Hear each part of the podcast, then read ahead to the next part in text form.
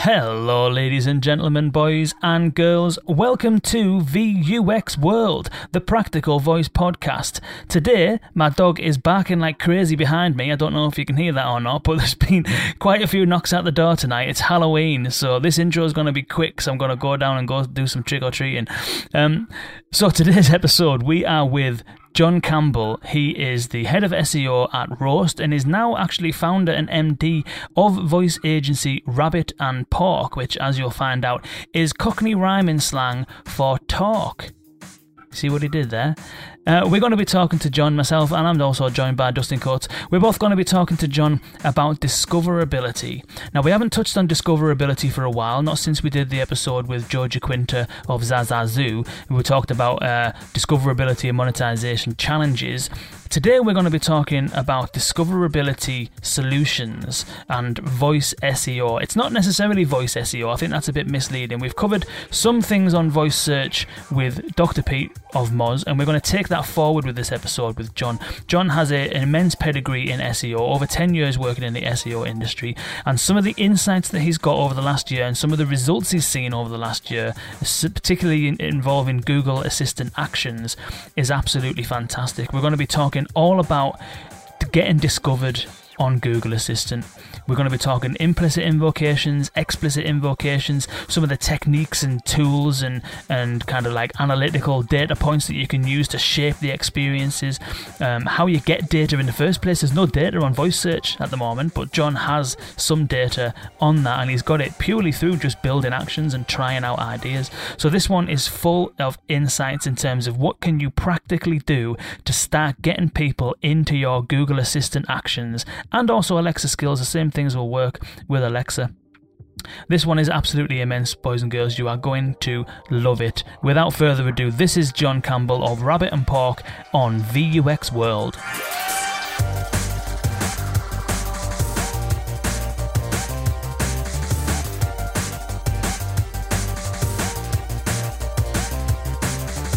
So, welcome, John, uh, to the podcast, and welcome, Dustin, as well. Yeah, good to be here. Good to looking forward to this talk today. Hmm. So, uh, we mentioned, John, you you are a, a fellow. No, are, are you a northerner? Would you say a northerner? Whereabouts yeah, from? Yeah, I'm from Blackpool. So yeah. Oh, fair um, dude. That's the, north. the, the seaside resort, and then I had years in Manchester, and then I've been down here in London for the last five years. So right. Yeah, still a northerner. and I live on the north side of the river as well, so yeah, I, I don't go south of the Thames.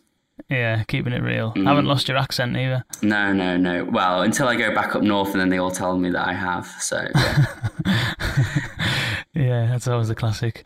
Um, all right, so welcome, John. Uh, so you are the head of SEO at Roast. Do you want to tell us a little bit about what you do and, and about what Roast does? Yeah, so I guess a bit of a transition at the moment with the role, um, and uh, I guess this is a good point to kind of start. Is is that um, our back, my background is, is, is SEO, so um, I've been the head of the, the, kind of the SEO department here, uh, leading up kind of the, the team. And uh, Roast is basically one agency within uh, a group called the TP Group.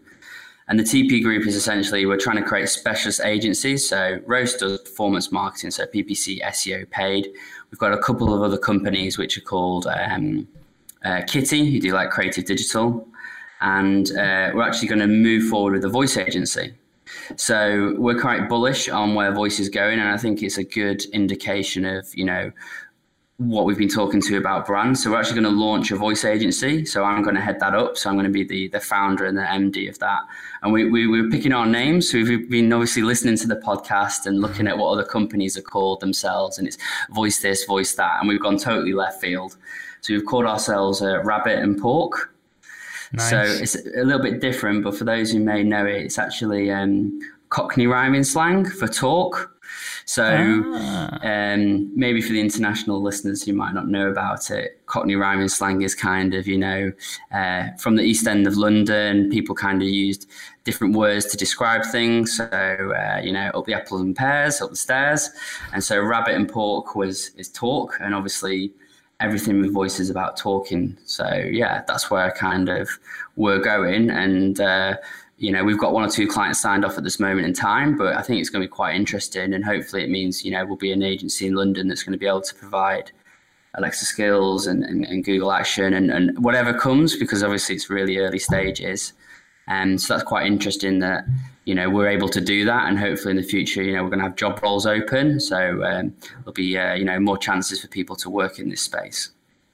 Nice. Sounds mm-hmm. interesting. So, so you're heading up the agency, mm-hmm. Apple and uh, Rabbit and Pork. Did you say? Rabbit and Pork. Yeah, that's the only other thing we need to to make sure everybody gets it right. So, um, well, I think it was only because I had apples and pears in my in my apples head and pears. I was, yeah, I was thinking of uh, Del Boy when I was thinking apples and pears.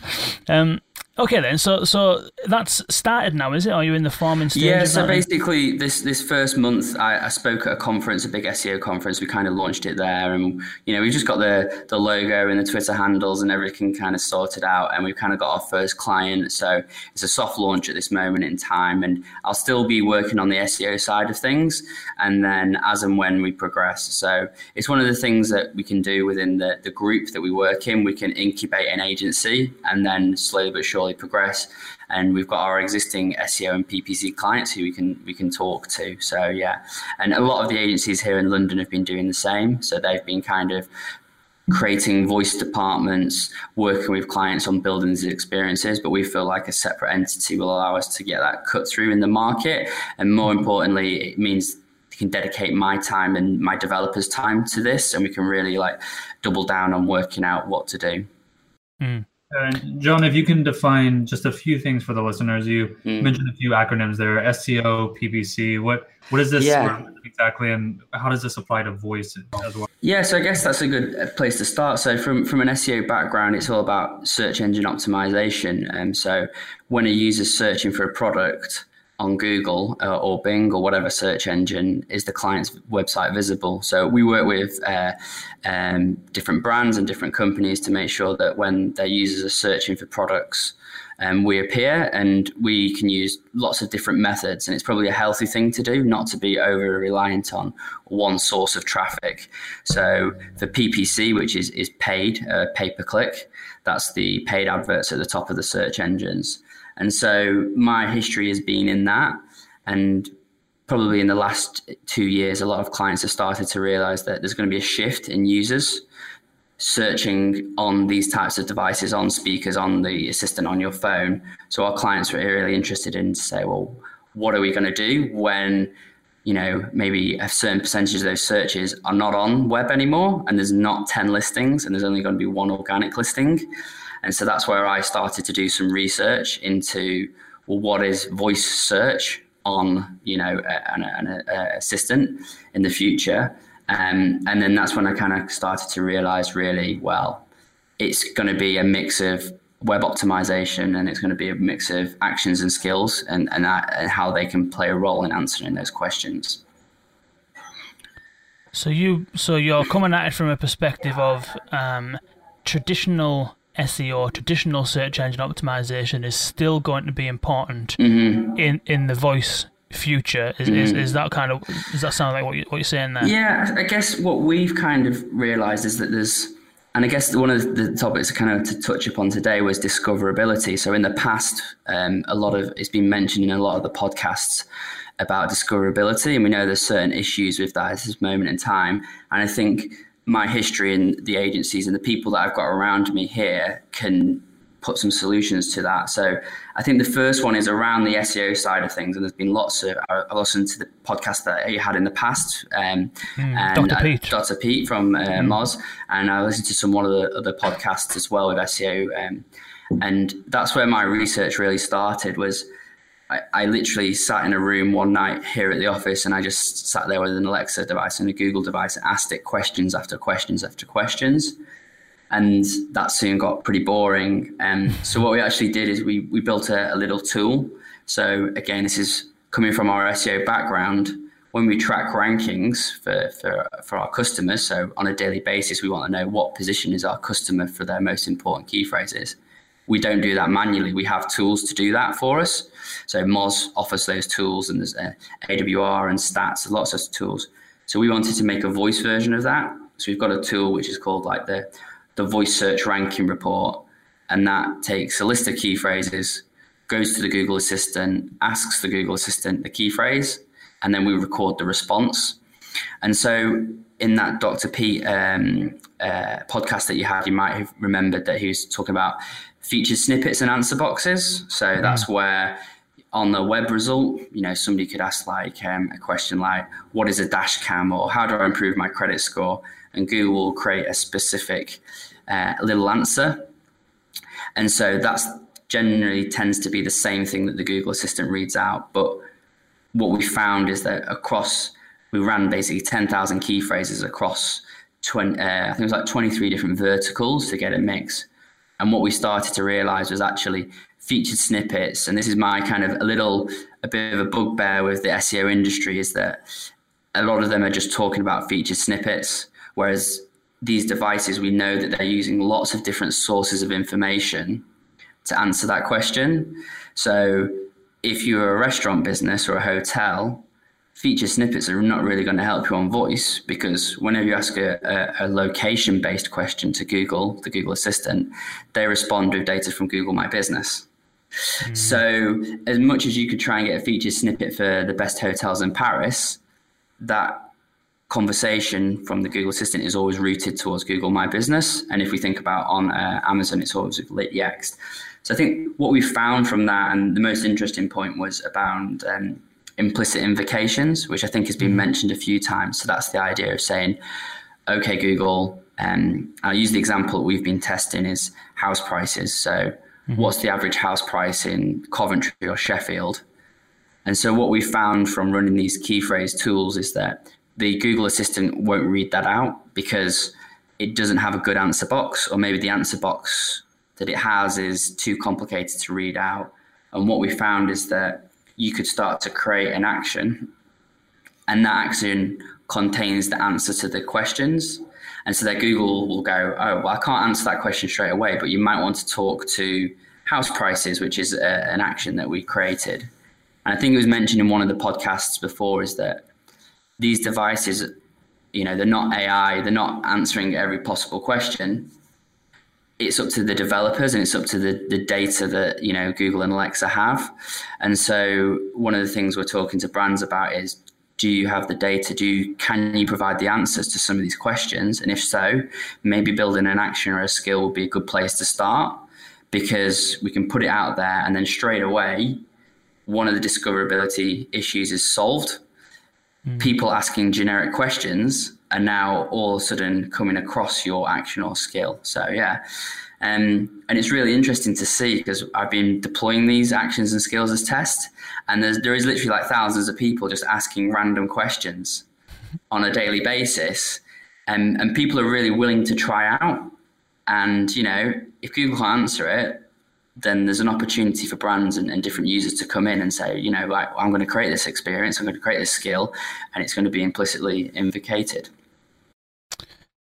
Is there anything that because I can see from um, we'll put the link to the, the report from April I think it might have been in in, in fact it must be after April because what I'm looking at here is stats from from July so yeah we did it twice so we've got uh, right. first we basically ran it in two quarters and we'll run it again because we want that comparison over time but yeah go on okay so so so what it's looking at then and, and I forget whether this is from the report itself or whether this is something that you might have shared in the WhatsApp group I forget but essentially it's showing a graph and maybe I'll put this in, in the show notes as well. And it's looking at um, 200 key phrases, um, and it's looking at pre um, kind of like end of July. You've got maybe 50 out of 200 were answered, and like 150 to kind of 130 weren't answered. But then you've been, as you mentioned, experimenting with actions and creating actions for some of these things. And and since July, and I don't know whether John maybe you can confirm this, whether this is because you've launched an action or yeah, whether is because Google. Uh, it was okay. It was fine. my action, yeah. So so since you've launched the action, then it seems as though probably over 50% of the um, resp- of the queries that you've tried have actually been answered via the action yeah, itself. Yeah. So yeah, the idea is that we use the tool to basically it's like a gap analysis. Where can Google not answer? Then we say, right, we're going to create this action, build it in the correct way. Think of the phrases that people would, would use, which is hard because there's no keyword research tools at this moment in time. The best research is just having a conversation or testing with people and then as soon as we basically, as soon as the, the action is launched and it's live in uh, with Google, they basically say, yeah, this is a really good way of answering this question. And I think a little bit of that is because we're still in early stages. So basically, Google is probably recording how many times on a daily basis across their network Google goes goes sorry I can't answer that, and so they're really willing for people to come along with these actions which can provide the answers.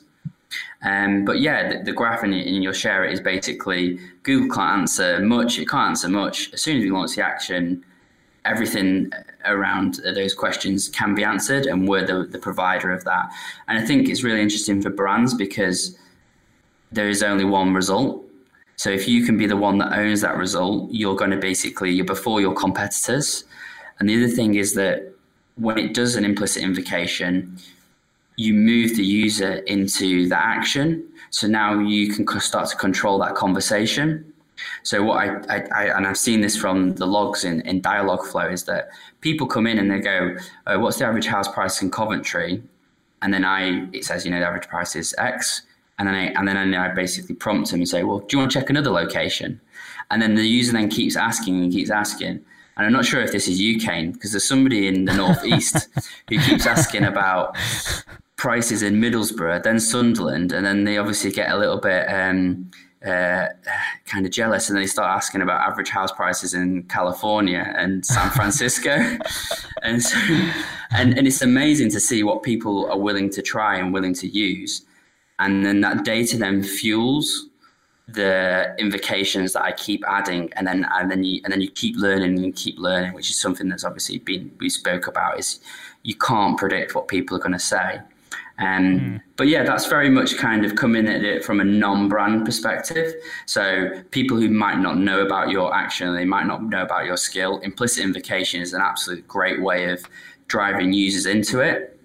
And you know, it's about thinking about what are those use cases where what are people asking to these devices and where could there be holes where Google can't answer.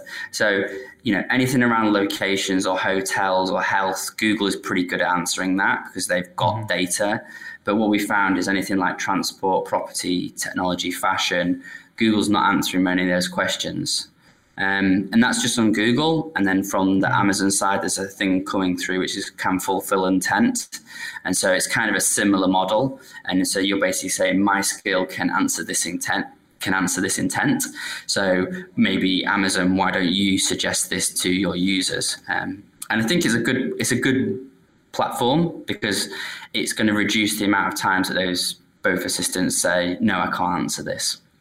Hmm. What's the ultimate value to the brand here? Are people coming back to the skills and actions? Is this the branding play? Why why should a company focus on this mm. right? So I think there's, there's two elements, and one's probably not the, the greatest element from a, from a, a, kind of a user point of view, but it's is very much, and I think it has been mentioned before. It's very much first to market. So if we think about when you know any emerging tech comes along, like the internet or Twitter or, or Facebook, or I think uh, recently uh, it was Amazon, uh, sorry Instagram, where you can put like the longer videos on there. Brands are going to want to kind of jump on there because they need to you know, make sure that they start a presence. But I think it's been accelerated by the fact that there's only one result. So brands are going to want to try and get in beforehand, get the data, start to learn, get a, a better experience. So I think it's very much around their brands are going to be worried that people are asking generic questions. And, you know, if, if they're asking a question about, um, say, for example, credit scores, you know, the main credit score company here in the UK that we work with, they're going to want it to be them responding to the action rather than one of their competitors. Um, but I'm, I'm quite conscious, and when we've been talking to clients, we're saying that this idea of being able to control certain questions is only one small facet of creating a really good user experience for, for, for voice. And, and as we know from previous podcasts, is it's it's got to be supplemented by coming up with a good use case. So, what is a good use case for you know um, for your company? But as part of that, could you have something that's built into the action which can also answer some questions? Um, but I think it's dependent on the business one of the things I've been testing out recently was the idea of um, it's a big trend is second screening. So when you're watching TV, you sit there with your mobile phone and then you'll do related searches. And so recently in the UK, we've had the uh, The Apprentice, which is a TV show, which many people in the US will know for a certain Mr. Trump used to be on it. and so here in the UK, it was recently on season 14. And so I was thinking, you know, surely people are going to be sat there watching The Apprentice and then they'll be like, oh, I wonder who he works for. Or I wonder how old this uh, certain individual is. So I just created the action. So there's an action on uh, Google called The Apprentice UK. Uh, there was no problems with uh, branding or, or any kind of anybody from the BBC. I mean, maybe when somebody from the BBC hears this, they might want to take it down. But essentially, it just does simple things like so who is David from The Apprentice? Where did he work? Where did he kind of um, uh, where did he? Uh, how old is he? Uh, what university did he do? Or when was he sacked? Or who won group? Who won week one? Who won week two? So that's more of a kind of a, a less on a, a kind of a. It's more of an experience. So it's kind of like a, a co-branding. So it's that's the other thing side of things is that maybe there's people out there that are asking questions uh, that is related to your TV show, to your film, to your music, to your football team, and you know maybe you want to be the one that answers it rather than letting Google go to a third party web result or Google not saying it. Um, so that's another interesting side of things that we're looking at as, as well. Um, but the big problem for brands is that there's no keyword tool. So when we look back at SEO and PPC, there's a key there's a thing called the Google Keyword Planner. So it allows pretty much anybody to go into the tool and say, right, how many people a week search for VUX World? And it'd be like, oh, 30. 55 million. 55 probably. million, yeah, yeah. um, but we can then make a decision, right? Well, lots of people are searching for this. We should start to do some paid search, or we should try and rank for that organic key phrase. Um, and there's been lots of these statistics about you know, X number of people will be searching via voice by 2020. And that, that stat, which is the 50% stat, is trying to have one statistic across a massive key phrase set.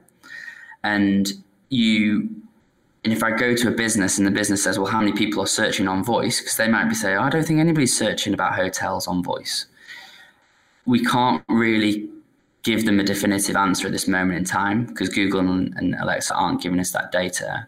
But one of the, the, things that's interesting is if you build a skill and, and uh, or, or, an action, you will get some of that data.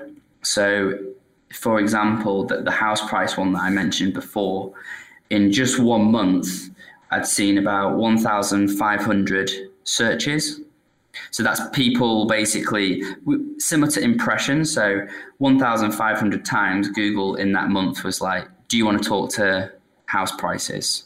And then you'd get how many people say yes and how many people say no.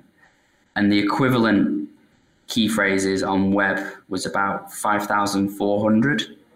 So in terms of that little pocket of key phrases, just about people asking average house price here, average house price there, is 22% is via voice already. So kind of halfway towards that 50%. Um, but that's an interesting way of you've got to build it, get the assistant to then invocate your action, and then you get the data out of the back end, and then you can then start to go back to your business and say, yeah, there are people searching for this, or actually, this is a terrible idea. Nobody searches for these kinds of key phrases.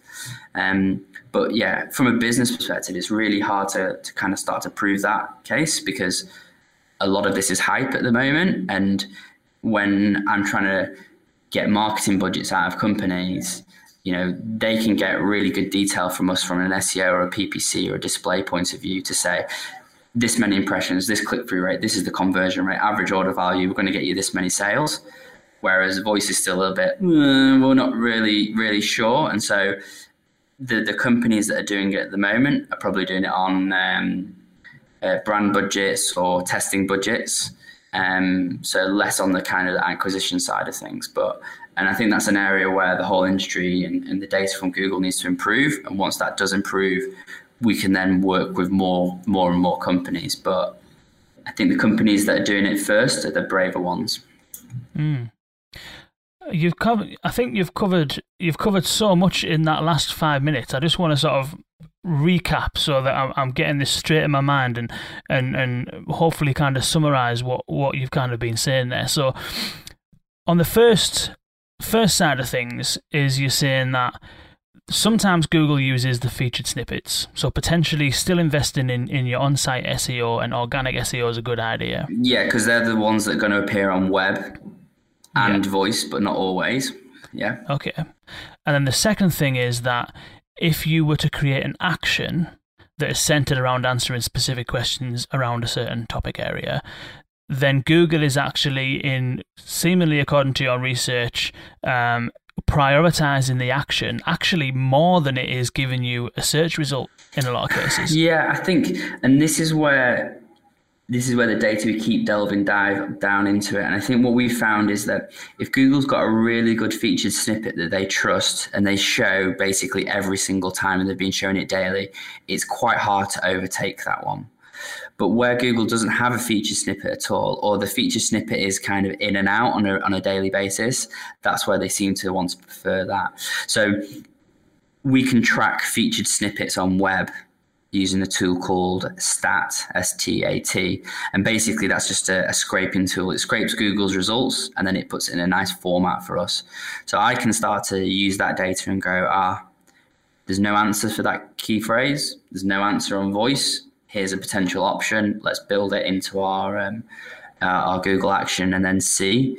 But it's all blind up until you actually do it. And then do we get the data? Is anybody searching for that? Whereas we're more used to in ppc and seo before we make that decision to try and target that key phrase we have some data beforehand. Um, but i think the big suggestion is if you're a business or you're somebody that's creating something like this is just sit there and ask the questions to the google assistant and see what it can answer and see what it can't answer if you answer if it answers everything with local listings, there's not going to be much chance of playing. Um, and the other thing is think about what data sources Google has. So flights. If you ask anything about flights, Google basically just goes and uses their flight search tool. Um, so yeah, if you're Skyscanner or if you're a flight company, you're probably not going to be able to be suggested uh, uh as that point. Mm. So then, so so that's so that's the first two. Then, so still investing in your organic search, creating an action where you see value potentially if it's not using featured snippets or if you if you can sense an opportunity being careful not to use or or tread on Google's toes in terms of what it already provides because you're probably not going to get anywhere. But the other thing you said was really interesting was that by in by in by creating the action you then have the potential to keep people hanging around. And I think that's really important because you know, I know that there is certain um, benefits you get through being a featured snippet in a web result in that, you know, quite often if it's sometimes a fact based thing, and this is what Dr. Pete was saying, if it's fact based, a featured snippet, you probably won't go any further than that. So when's the next bank holiday or it's next Monday or whatever, you probably won't go any further than that. But sometimes you might get additional click throughs by being the feature snippet onto the website. But the the, addi- the additional benefit then of having the action is almost in a sense it's similar to getting that click onto the website and that someone's now in your action, they're in your world, and then you can start potentially whether it's offering them other things things, as you were saying, in terms of do you want to check this out instead, or you, you've almost got a little bit more control there, haven't you? If you can, if you can get them inside the action in the first place. Definitely, and and for those the coders out there, you know, like once you've got them into your action, you then you then can decide what's the prompt that you're going to give the user to to say something else, or do you want to then send them a link to their phone and go multimodal? Um, and then you've got their device ID so that, that you know if they return you can then personalize the message and say oh hi welcome back. Last time you asked about this this time you asked about that. Um, and yeah it's it's especially that's what brands are really interested in because the feature snippet is just kind of a one-way conversation. The the assistant or, or, Alexa will just say something. It'll just say the height of the Eiffel Tower is X, or this is how you improve your credit score. Whereas it's this is how you improve your credit score, blah blah blah. Do you want to find out more, or what's your credit score? And then you can continue the conversation. And the other thing that I, I, I really like is that you then get more data. So we're almost starting to use this as kind of an insights tool. Is that well, the user came through asking this particular question, but what actually we found is that this is what they were really interested in. So, a few examples of the house prices one is that people start off quite high in terms of geolocation. So, what's in Manchester? They go to Didsbury and then they go it literally to a street level. So then that can inform, uh, you know, companies to say, well, you know, when people are thinking about housing, they're really interested at a street level. Um, and user behavior, we also saw um, logs of somebody saying, how much is the house worth in front of me? So that was somebody using the Google Assistant on their mobile, thinking that.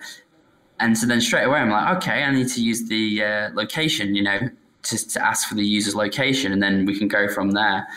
And so it even gives you more ideas and, and, and stuff for how you can then improve your action uh, action further on. Um, and I think this is really important for those maybe those individual people out there who are trying to build actions and skills that aren't brands because they're not going to have the budgets to do some tube advertising or TV advertising to say, hey, we're on the Google Assistant or hey, we're on Alexa now. But you could almost come in and uh, and try to, to you know generate users coming in that way. Um, and so yeah, it's a different side of things. Um, but also, I think it's going back to my history of SEO and PPC. It's a nice way of having you know, some of the people coming in are going to find you from a non-branded point of view, asking the generic question. But then some people are going to come via explicit invocation, so you know they knew they know that you're on the platform already. So having a nice spread of, of kind of users coming in means you're not over reliant on on one or the other. Hmm. So, okay then. So still still invest in, in traditional SEO. Build your action to try and capture some of that that traffic where there's opportunities there. Once you've got people inside your action, you get the benefit of, of trying to keep them hanging around, but then also the benefits of getting the, the data from the action, which tells you where you might be able to improve it, and also to actually figure out whether or not people are searching for that stuff in the first place. That's an interesting point as well. I think we kind of we kind of went past that one, but because there's no search data available, only by building it and, and seeing what happens on it, that's where you can then get that data from. I think that's all that's all really really insightful stuff that. In terms of for, for those looking at kind of building google assistant actions is it as simple as just building the action and that's it? Or do you need to do something like on alexa where you use the kind of uh, can fulfill intent option? Is there anything you need to do when you actually build it to, to tell google that you can do this thing? Yeah so i think there's two elements of it. The first of all is that when you um, and so for hopefully those can, can follow. So once you've created something on, on Dialogflow, you basically go over to the Google uh, Action Console. Um, if I'm remembering my terminology right, because I'm remembering lots of terminology here, my old SEO stuff, my PPC stuff, and then I'm moving into this one. Um, but yeah, you can basically say that um, this is my welcome intent. So basically, this is the intent that I want the, the Google Assistant to start with. And then you can say, these are all the intents where implicit invocation is possible. And so you, you, you, when you're building an action and you go through that process, you'll probably notice the, the boxes which basically say which intents within your action can be implicitly invocated. Um, so that's that's more from a technical side of things. The other thing is you want to think about how you're going to structure your different intents. So you're going to have to create separate intents for maybe different combinations of, of searches. Um, so, say for example, on the apprentice one, I have one intent called uh, "Where is candidate from?" and essentially that one intent and then for the candidate's name, I've used a, um, a custom entity, which is basically uh, you have when you're developing, uh, you have custom entities, which are basically ones that you decide as a developer, and then you have built-in intent entities, which are essentially where Google and Alexa provide you with things like colors, dates, etc. So they're all built for you, so you don't need to like program the data in there. And so you do one intent, and that intent then can match to whether somebody says, how old is David? How old is Robert? How old is etc. etc. So, you, and then the final thing, and this is the hardest bit, is that you need to then come up with as many different possible ways that people could possibly say that. So, how old is Robert? How old is Robert from The Apprentice? How old is The Apprentice's Robert? How, and, and keep keep going. And I think I saw a stat which was from Google that just for the alarm, the alarm on Google, they said that they'd seen like maybe I think it's like five thousand different ways that somebody could say put on the alarm. Yeah. And if you think that's quite a small intent, a small, you know, how and you can sit there for five minutes and try and write it out, and I only came up with twenty. And and that's where my my team, the SEO team that I have, and my background in SEO comes in kind of good. Eh, is good because we have a tradition of thinking what are all the different key phrases that people could use, and how can I try and rank for those.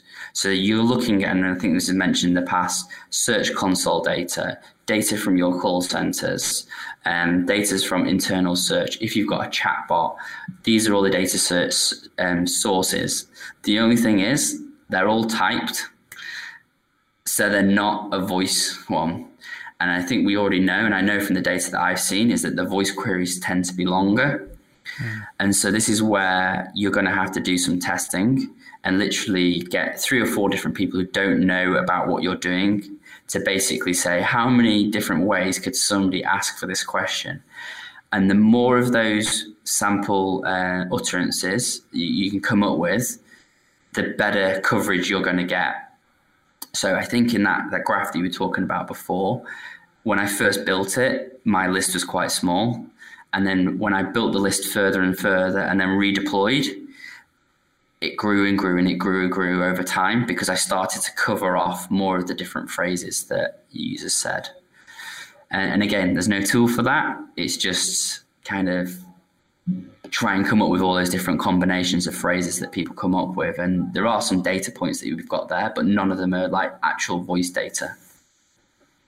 Um, but yeah, that's that's kind of the the, the main thing. But I just learned it from just messing around, creating things. And some of the actions that I've created, absolutely nobody uses them. So I am contributing to that big list of people not using them. And I, I will take them down and I will delete them. But it's only, and this is a very much a methodology from SEO, it's only when you test things and you work out what doesn't work, then you start to understand what does work.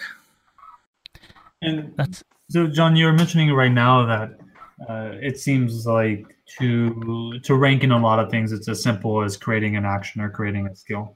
Yeah, uh, this, this, isn't going to work forever. So, what do yeah. you think being the future of ranking and voice? Yeah, so I think an, an example that I think I mentioned um, at previous talks that I've done is that in, in the UK, there's there's about five or six uh, actions that have been created, which use the Transport for London API and so that API allows you to basically say what's the status of the different underground, the tube lines. And so there's five or six companies that have done this. And they've all enabled in, implicit invocation as far as I can, uh, can see. So now Google's got five different actions. Which one does it pick? So this is the future. So if, if there's three or four different companies that are all trying to do this because they want to be the the, the action that is uh, invocated, how does then Google and, and Amazon start to rank them?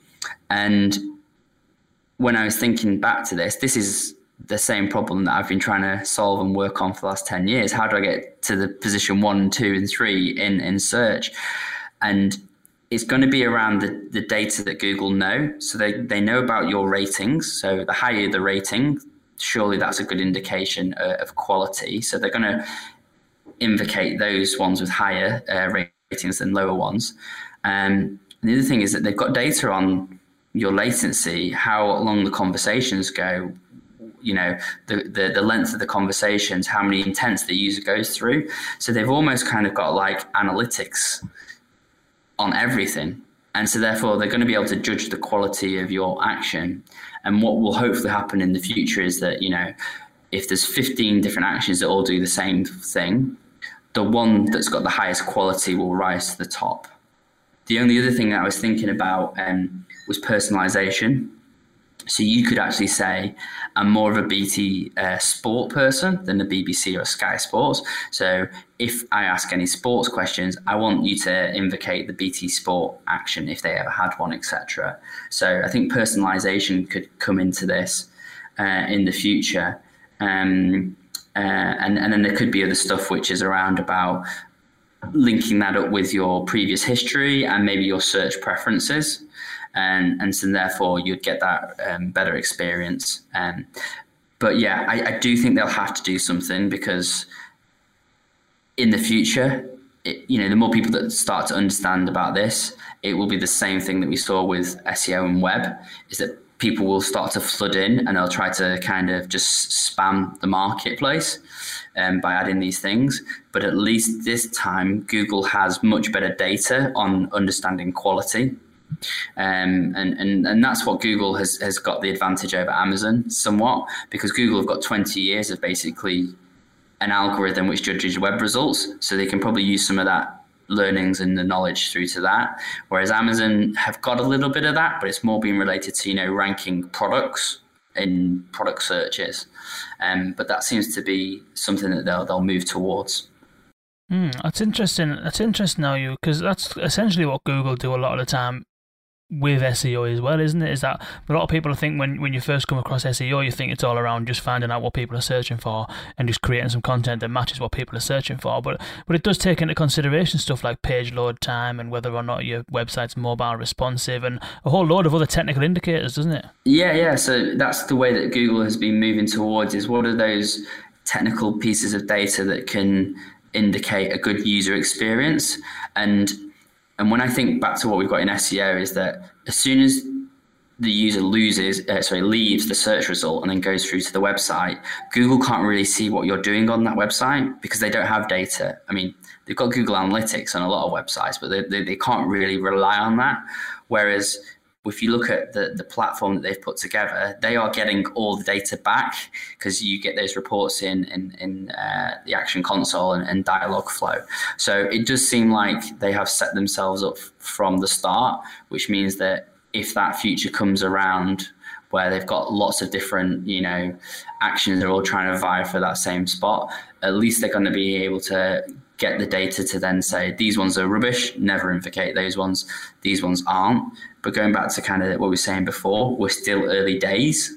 So therefore, I think there's a more of a willingness for Google to say, let's just get these actions answering these questions because that's maybe better experience than Google just going, ah, I can't help you on that uh, at this moment in time.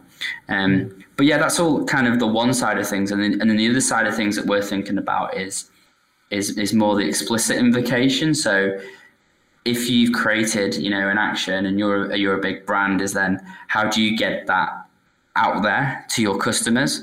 And so this is where, um, uh, especially the, the new agency Rabbit and Pork, we are we're going to be concentrating on building actions and skills, but also thinking about media plans to say, right, we've built it. How do we then let everybody know about this? So um, some of the some of the team. Uh, uh, from a mobile background, and it's got some parity with apps. So if you remember, like you build an app, you spend ages building an app, you then put it on the app store, and then it's live. Then you're like, "Hey, great!" And then all of a sudden, like nobody's using it, and so that's where like companies have come around about app store optimization or paid apps or um, working on kind of cost per install models. And so that's what we're thinking about is you know coming up with you know good creative to then think about advertising on YouTube, advertising on um, you know the Google uh, Delivery Network or PPC advertising, or you might have seen Gmail sponsored ads. So Gmail sponsored ads is a really good one because if you've got Alexa or if you've got Google, you'll probably be receiving the weekly Alexa email, which tells you what's going on. So Gmail sponsored ads essentially is a, is a is a Google product where you can have a little sponsored advert at the top of your um, Gmail box. And the way that the targeting works there is you say, I want this advert to display to users that will receive an email that says Alexa. So straight hmm. away you can tap into, you know, I think this is a, an Alexa user, so I'm going to have a little advert there to say, hey, you know, we're Argos or we're Halifax or, you know, we're ASOS. So all the people that we've been seeing recently launching actions and, and, and skills is these are the, the different kind of areas of, of, of driving, you know, explicit branded traffic into it. And um, we just had uh, conversations recently with Amazon and Google, but more on their not the Alexa side, more on their paid side. So one of the things that you can do is Amazon, uh, Amazon, Amazon advertising. So Amazon advertising is where you can buy banner adverts on Amazon websites. So on Amazon, IMDb, they own quite a big network of websites, and they allow you to put those adverts out there specifically only to Alexa users. So they're using their what they call their kind of their their DSP across their own inventory. So basically saying we know that the people visiting these websites are Alexa users because they're logged into their Amazon account, and we know that Amazon account is associated with an Alexa device. So therefore, you can say pop a little banner up and say, "Hey, you know, do you want to try this?" And so that's what we're trying to think about now is that clever targeting, which you know companies have used in the past to try and you know advertise you know a certain product but how can we do it to home in on these are the Google Assistant users, these are uh, Alexa users. So the same thing with Google, because obviously Google has a massive advertising kind of platform. Is can we display PPC adverts or um, can we display adverts across their what they call the Google um, uh, kind of delivery network that are basically you know to say, hey, we're on the Assistant now. And we know that when we're, we're only ever going to display that advert in front of you know people that own the devices. And, and then you've probably seen I, I walk around checking on the tube, any of the tube adverts because that's quite popular in London. Um, quite a lot of companies have been displaying, you know, like adverts to say, "Hey, Disney's now on on Alexa, and and this company and that's company." And so that's the other thing that we're thinking about is it's not good enough just to build it and then release it. You've got to have kind of a marketing plan in place and tracking. So, how do you judge the quality of the advertisement, which is still a little bit flaky in terms of getting that down to a uh, this user saw this advert, did they actually use it? It's, it's a little mm. bit hard at this moment in time. Mm. There's always been challenges in the mobile space with that as well, hasn't there, in terms of attributing conversions to the original source where they first kind of come into contact with something. I know that I think you can do some clever stuff in Google Analytics where you can tie stuff back and all that, but it sounds as though this is a similar sort of problem, doesn't it? Yeah. So, so in that example, you use like an SDK which basically tracks a user from they saw this advert, they clicked this advert, they sat, they downloaded the app, and then we saw that same user or device ID on the thank you page within the app. And then we can basically tie up that journey. And then we can say, yeah, it is actually worthwhile us bidding on this key phrase. And something that Google eventually did with with apps is that they basically have done it all for you. So you, if you want to get Android app install installs, you basically say to Google, "Here's this money. I want to target people in London of this demographic, XYZ, and then it, it, does it for you. And it places ads on YouTube, it places ads on PPC, it places ads on the Android uh, App Store, and then it just does it automatically. And so that might be something that comes in the future, which is a paid model, which is Google might say, give us some money, and we can then f- get your Google action in front of potential users because we know who are the com- who are the users that have a Google Assistant because you, to get to use a Google Assistant, you've got to use your Google account.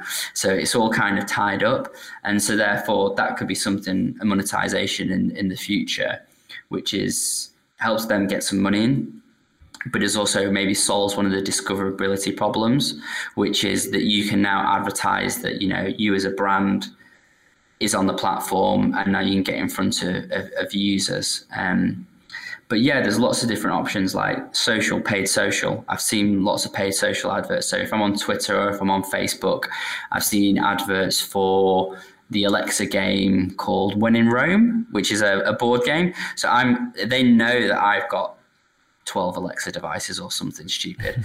and so I keep seeing that advert and they know that uh, because of, uh, of this and that. Um, so that's where we're, we're kind of looking into things and the, the market's early on and it's still got to mature.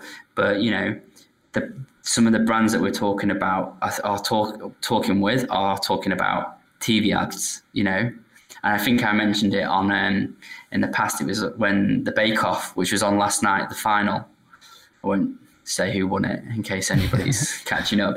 But you know, Alexa sponsored the Bake Off, and so you're going to start to see maybe in the future companies saying, you know, they're going to use those advertising slots to say, you know, we are now on the Google Assistant, so you can order pizza via the Google Assistant, you can order this and that. And I think that's going to, you know, somewhat help the discoverability, but it's going to be for those brands rather than the you know the individual skill builders you know trying to build a skill for the alexa skills challenge or build something just you know personally um, but you know they, they might open that advertisement up to um, individuals and say you know here's 200 pounds credit you know so rather than doing the alexa developer awards or rather than doing the uh, the, the credits for um, Google Cloud Services or AWS, they might say, "Here's some credit that you can use for these these platforms." So that's where I, I can see it moving in the future based on what's happened before in, in kind of in, in mobile app uh, install kind of programs. Mm. It's it sounds it's like one of the difficulties I suppose is that and I think we mentioned I think Georgia Aquino when he was on the podcast might have mentioned this as well is that it's very difficult to attribute advertising to actual action uses or skill uses, isn't it? Because, I mean, let's say you advertise on YouTube or you advertise on Facebook. How do you then know whether or not that was the thing that that caused because because obviously it's a voice thing and it, I know you can you can enable them through the app but I don't know whether you get deep links into the app or not dear. so it's kind of like that's where it'll be interesting to try. I mean for something that's going to be big like you know I've seen adverts where not specifically advertising Alexa skills but adverts where at the end of the advert it's got like the little mobile icon and a little TV icon and it's got like a little Alexa symbol. So you can see that people are starting to put the badge places and stuff like that. So I could see how you know if you're looking at skill enablements or action sort of uses at the time when your advert went live and it goes up, you can see a rough correlation. But I think that broadly, there's probably a bit of a challenge there, isn't there, in terms of attributing ad spend to actual yeah. usage? Yeah there's a, definitely a bit of tech that's needed but there's there's also some like testing methodology which we could we could think about and and, and borrow from mobile. So say for example if we we're trying to um, promote mobile or a mobile app or a, a, website. And it wasn't really an acquisition play, it was more of a branding play.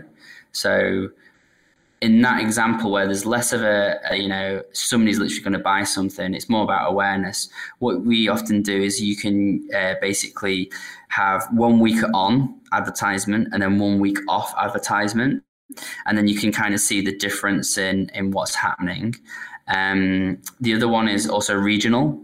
Um, so we we would advertise in this city for one week, and then we'd see do we then get an increased amount of users from that city, and then we advertise in a different one, and then you can kind of basically you look for uplift percentages. So when we do advertise, we get an uplift of usage by X percentage, and it's not 100% accurate, but also that requires then thinking about the, the data that we get in um, in uh, from Alexa and the data that we get from Google and in Dialogflow and in, in the console is uh, I'm trying to think back to it, but basically you can just segment by whether it's somebody using web or no, sorry, somebody's using a speaker or whether they're using the assistant on web, and then you can maybe segment by UK, US, etc. So there is going to be some some problems on on that side of things. Um, thinking back to the links that you just mentioned before, you could start to um, add tracking codes to the links. So I think I mentioned uh, ASOS before. So ASOS recently launched an action in in the UK. Um, I wasn't part of it, but I was uh, checking it out, and basically, you start the conversation. You ask about, I want to buy a jacket. What type of jacket? What price? And then it goes multimodal. It sends you your phone and it says, here's the results on your phone. And then if you click at any of the links, you can actually see that they've done what they call uh, Google Analytics campaign tracking. So they basically say, as soon as you hit that link and it goes through to the website, they say the source is organic and the medium is the Google Assistant. So normally we'd say the source is organic, the medium is Bing, the medium is Google. So straight away, ASOS will be then able to start to see how many visits they are getting via the Google Assistant. And then if anybody ends up purchasing anything, their e-commerce tracking would actually attribute that back to to to that. Um, so yeah, there's there's there's elements of it can be tracked, but in terms of that full, I put an advert on Gmail, I put an advert on YouTube as a pre-roll, I put an advert here, all the way to the user then reached my end goal, which was I don't know they booked a train ticket or they did actually go and purchase something after using voice. Um, that's that's difficult. Um, the one thing that could happen, and it's been mentioned already, is that because you're logged into your assistant using your Google account, that's probably going to be the same Google account that you're using on search and on your phone. And so what they are starting to do in, in, in the in the US, there's a thing called the Google Express. So Google Express is basically shopping. And in the US, if you're on the Google Assistant, within certain regions, you can say, I want to buy some washing up liquid, and then they'll recommend Tide or something. And the reason that it has, um, and the reason that works is that Tide has started to advertise. And what Google can start to do is they can attribute that sale back to voice. So they are actually doing something in the back end, which is saying, I can see the entire journey and we're going to attribute this back to this, to this, to this. And it's really interesting that it's the same for Amazon because they know what you're going to purchase via Amazon, and then they know that that's the same Amazon account that you're using on your speaker. So they do have this unique identifier, which is your email address, to go across everything. And it's something that Google did in the have already done. So if you start your search on your mobile and then you go home and then you finish searching on your laptop, but you're on the same Google account, in Google Analytics they stitch those two data paths together, and then they can say user started here on mobile, they went to desktop, then they purchased. So we can start to see how much importance is that in journey. And I just think they'll just slot in voice as another kind of path in that journey in the future. Um, and that will then really help myself and other companies go to brands and say, right, this is the sales that we're getting, or you know, you know, five percent of the people that purchased this product at some point did use voice as part of the research process. So it's a valuable thing. Yeah, they weren't doing the end. The end, uh, you know, purchase part wasn't on voice, but it was intri- It was it was the first point in in, in mm. that journey. Hmm. It's interesting because it seems as though um, there's a lot of areas where voice and Google Assistant and Alexa can be kind of slotted into some of the existing infrastructure. I mean, you've been talking there around, you know, feeding it into the existing analytics infrastructure. But in terms of actually getting a presence on these things, and in terms of kind of like, you know, ranking, for example, for argument's sake, or being the action that gets used, that's then something entirely different that brands need to consider. That's not something that they can incorporate into their current thing. That's something that they will very much need to go away and build. And one of the things I've kind of been thinking recently is with all the screen based devices kicking around, I think I flippantly made a video on LinkedIn which was saying that with all of these screen based devices, I think we're going to have to rebuild the internet basically because you, you can't just take your website and just plumb it into to Google Assistant. You, you will need to specifically create the experience with all your images or your videos or whatever, create the conversational experiences um, and build the whole thing um, in order to get that multimodal experience seamless and working as well as websites do. And you've been talking there around building actions that answer questions. So it seems as though, because I've been thinking about it in shopping, so I wonder whether whether to get your opinion on this. Take it forward, maybe three years. Is it a case that we do need to almost rebuild some of the internet within these platforms so that questions, specific questions can be answered or or specific shopping paths can be fulfilled.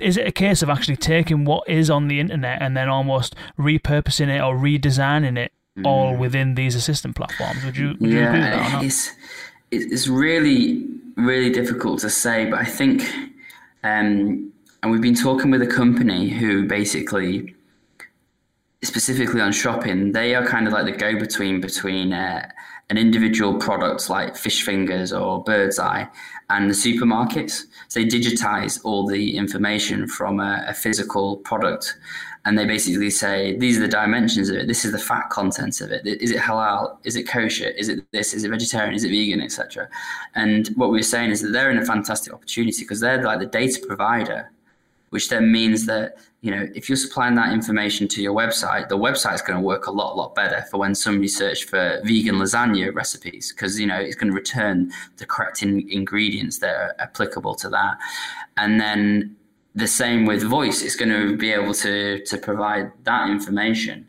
Um, but yeah, it's it's a great question, and it's it's it's hard to know. And a little bit of that is really about um, you, as a business, it's going to be hard for people to invest that time to, to change their data and, and, and to, to kind of do that without knowing the, the, the volumes, etc. But I, I, do think there is this methodology around um, companies don't really build websites anymore. You actually build a website and then you basically create an API and then you integrate things into it. So, say for example, Strava. Strava is just a big database, so it, it tracks your cycling, so or it tracks your running, and essentially a new device comes along and then they just create the interface for it that attaches to it, web, your your phone, your your kind of um, your your your smartwatches or your Google Assistant. So I think that is one thing that that companies need to think about is that it's it's a data approach first to create a database, and if they've got a really good database with clean data that then can be filtered and sorted, etc., then it doesn't really matter what the input and output platform is, because I think that's one of the things that's been mentioned in the past. That voice is just the latest iteration of an input output device for users. And so that, you know, if you've got that core in the background and that's up and running, then then great. Um, but yeah, I, I think I mentioned it in the past. Uh, uh, we've been talking previously. Halifax launched an action called the Jargon Buster, and you know, hats off for them getting something live because I know how hard it is to work with financial organisations. But you ask it a question and it says, "What's stamp duty?" or "How does a mortgage work?" And it gives back literally a two minute explanation. and you can just tell it's the same explanation that's being signed off by um, their financial compliance department for web. And it's like, do not, don't port that over to voice because it's a, it's a really poor experience. Um, and, and so that's where, yeah, you can't just take what you're doing on web and, and move it over. Um, and it's the same with some of the stuff that we mentioned before, like if it's a question like how do I install a dash cam or how do I uh, fix my TV, I probably don't want a voice assistant speaker to show me how to do that. If I'm on my, my brand new Google Home Hub, maybe that's a really good experience because I can go steps, next step, next step, etc. Um, so yeah, and it goes back to what a lot of the previous podcasters have, have said: use case, find the use case, find what's useful don't build for use cases which are poor. Don't build for use cases that Google can or Amazon can handle first party. Try and find something that is really useful, uh, and then and then work backwards uh, from there. Wicked. It's been fantastic, this John. Quickly before we go, what's your sort of predictions for the future of of discoverability on, yeah. on these voice assistants? So I think the, the, the first thing is that there's going to be almost like a honeymoon period, I think, with this uh, implicit invocation where the companies that get out there and, and get the data and get a, a good experience will start to, you know, say, you know, a good percentage of their usage will come from non-branded. And I think the companies that move quicker on that are going to be able to get more data, learn what voice works, what voice doesn't work, etc. But then there may be a kind of a period where Google starts to say, right, we're actually you know, we're upping the stakes in terms of what you can be allowed to do and what you can't be allowed to do. Um, the one other thing that um, uh, would be mentioned is that, you know, Google might take stuff first party. So I, I think one of the things I saw was job search. So in in in, in search, job search is now something that's live on Google. So you, you search for a job, Google displays a box. So therefore, if you create a Google action for jobs, overnight Google could go, no, anything to do with jobs, we're just going to answer first party ourselves. So I think that's um, a, a warning. And then I think the other side is that there's probably going to be a paid model, but I don't think it's going to be you can pay to be the voice output. I think it's going to be more around here's a payment um, system, or there's a paid option that's going to allow users of these devices to find you know out that you know this is a skill and i think that's just going to be very much using existing tech and existing DSPs and diff- existing inventory that Amazon and, and, Google have, but they'll just be able to overlay that with we know that these users are users of Alexa and they're users of the Google Assistant, so therefore the targeting is going to be better. Um, um, but yeah, I'm, I had loads of notes on this as well. Skill to skill is interesting. Yes. So if I'm in a skill and I ask three questions and it can't answer it, Google might go, well, I'll tell you what, there's another skill so could you, you know, if you're if if if I, if, it, if I'm in the uh, the train line skill or asking about trains, and then I ask start to ask about hotels, could they then say, well, actually, there's a different skill. And so that could be something that's really interesting because um, you don't want to keep somebody locked down within one skill when they're asking something that that skill or action can't answer. So, mm. Am- really Amazon, rele- Amazon sort of released, or I don't know if they've released it yet, but they announced skill to skill connections, yeah. didn't they, recently? Yeah, but I'm not sure if that's just kind of like you being able to move from your own skill to another skill, and you need both of those skills to be, uh, you know, uh, agreement of that or it's some sort of like oh you know um, the uh, this company is partnered up with this company because they have a mutual relationship and you know they're going to work together. So it's kind of of that. Or if it's just a, a free for all we don't think you're having a good experience here and then we're going to move you over there. But mm. um, so what you're talking about there is essentially escalating. You're, you're escalating something that the skill can't manage. Yeah over to somewhere else that might be able to, or recognizing that it's off topic for what you can handle. Yeah. So throwing it back out to the assistant yeah. to find something else on it's, this topic. It's kind of like implicit invocation, but within a skill. And so yeah. if, if, if you have a Google action at this moment in time and, and the user asks, I think it's three things, and then your skill returns an error every single time, Google just shuts you down because they don't want the user to just get shut in it. So maybe that's a different kind of methodology to say, you know, the user's not having a good experience here. I'm going to send them off to another skill. Or, and that might be because they're asking for something different, or it might be that that skill's not fulfilling it. But yeah, lots of uh, uh, possibilities, and we just have to, I guess, read the Alexa blog and uh, try and get on those beta lists and see what's yeah. happening. Wicked. John, this has been absolutely fascinating. Thank you so much for joining us. Where can people check out Rabbit and Pork and where can people kind of find out what you're up to and, and learn a bit more about all the stuff that's going on or reach out to you? So, um, yeah, don't go to the website because there's one not there at the moment. So, uh, yeah, uh, jobs, jobs to be done. But yeah, I guess on Twitter, I'm uh, John, so J O H N. P Campbell, so John P Campbell, and then uh, on uh, also on Twitter we've got Rabbit underscore and Pork. So yeah, I'm sure you'll add those to the show notes, but I think that's where I'm going to be on on on there, and then um, hopefully uh, try and do some more speaking things in London. So I know that the, the the community is quite vibrant here, so I'll try and do more of those things, and uh, I'm trying to add to the idea of sharing this data uh, you know, uh, you know, these this is stuff that I've been working on for the past like year, and obviously I'm working on new stuff, so I'm not going to go through all of that, but uh, mm-hmm. I'll be doing more speaking gigs and, and stuff like that as well.